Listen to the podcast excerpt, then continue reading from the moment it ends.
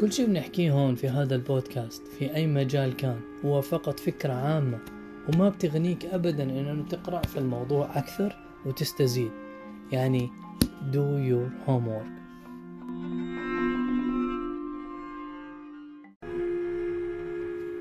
مرحبا.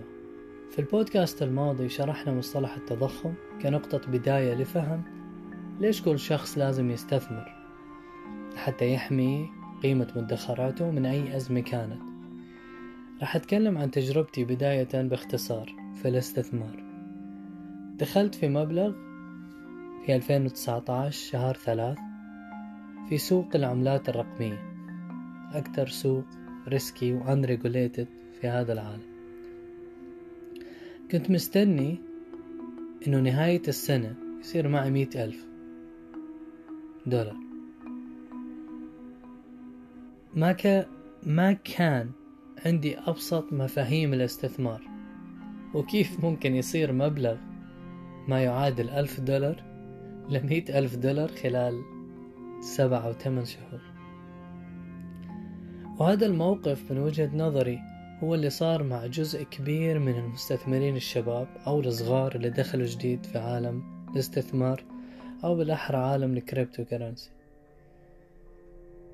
ظنا منهم إنه هو هذا السوق هو مصباح علاء الدين اللي مجرد ما يحط فلوس شو ما كانت قيمتها راح يتقاعد من شغله ويصير غني ويبلش يحلم. المهم استنيت تقريبا سنة وثمان شهور لا أحقق أرباح بعد ما كنت خسران. كانت الأرباح مقبولة لكن مش اللي في بالي.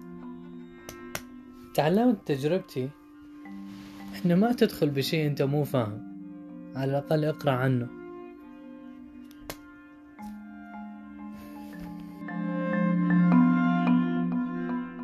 الفكرة من طرحي لتجربتي مش لأبين إن أنا ما كنت فاهم واليوم أنا كتير فاهمان ولا إنه خسرت مصاري لأتعلم. الفكرة إنه في شي اسمه opportunity cost أو تكلفة الفرصة. إنه لو أنت استثمرت بشكل خاطئ لأول مرة وقعدت تستنى لمدة سنة أو سنتين بسبب نصايح صاحبك اللي حكالك إنه هذا المشروع رح يطلع. وفعلا بعد سنتين طلع المشروع وعوضت خسارتك. لكن لو كنت فاهم كان ممكن أنت ما دخلت بهذا المشروع أو هاي الشركة ودخلت بشركة تانية وبوقت أقل كان أنت حققت ربح أضعاف هذا الأرباح اللي حققتها بسبب نصيحة استثمارية من صديقك. أو خلينا نحكي بشكل أوضح بسبب جهلك واعتمادك على هذا الصديق. بالمختصر أي خطوة بتخطوها من دون معرفة؟ إذا ما كلفتك فلوسك راح تكلفك الوقت اللي ممكن لو كنت فاهم فيه كان استفدت أكتر وهذا مصطلح اسمه opportunity cost وما فينا نرمي على القدر أو النصيب لأنه غيري ربح وأنا ما ربحت. الغلطان الأول كان هو أنا في هاي التجربة أو أنت بسبب جهلنا بهذا الموضوع. مع كل إيماني بأنه الأرزاق بيد ربنا عز وجل.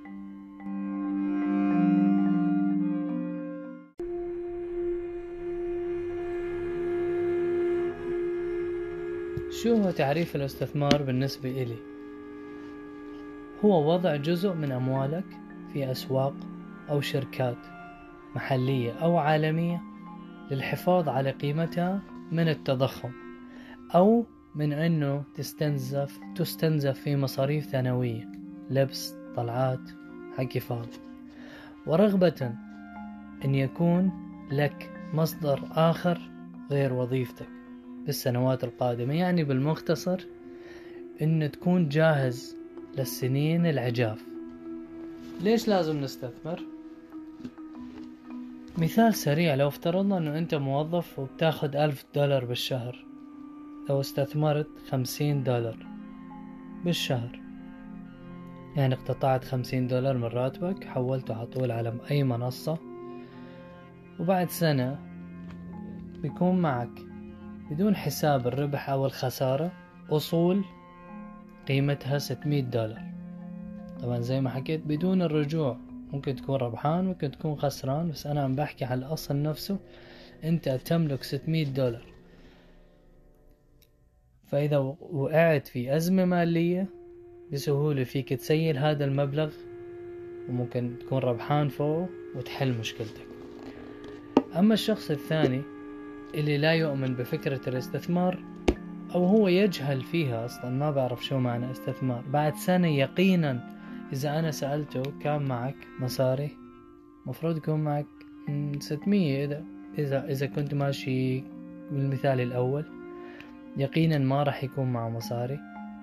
وإذا كان فعلا من أنواع الناس الجبارين وعندهم مقدرة على الاحتفاظ آه، بمدخراتهم فبنرجع للمصطلح اللي هو التضخم اللي هو بياكل القيمة الشرائية للمبلغ تبعك. وهون عم نحكي إحنا عن استثمار لمدة سنة. فما بالك لو استثمرنا لمدة ثلاث سنين خمس سنين وعشر سنين؟ وبالنسبة إلي الاستثمار هو طول العمر. حتى لو سحبت أرباحك لازم تكون موجود في هذا السوق. وين نستثمر؟ في كتير أسواق ممكن نستثمر فيها. ولو جزء بسيط من مدخراتنا. بشكل سريع إيه، إذا كنت بدبي أو بظبي والسعودية في أسواق محلية بورصة دبي بورصة السعودية أنا ما عندي خبرة فيهم وما بفضلهم بسبب عدم الشفافية الموجود عدم الشفافية الموجودة فيهم مقارنة بأسواق عالمية. والله أعلم فيك تبحث السوق الأمريكي السوق الكندي أسواق أخرى. في الكوميديتيز ممكن تستثمر مصاريك بالذهب بالنحاس بالألماس بالفضة. وسوق العملات الرقمية اللي أغلب الناس اليوم عم بتكلموا عنه وهو الأكثر مخاطرة بالنسبة إلي ما بين هاي الأسواق. إذا كان معك كاش أكتر فيك تستثمر بالعقارات فيك تستثمر بشركات شركات عائلية شركات خاصة. طبعا بعد ما تكون فهمت طريقة عمل الشركة.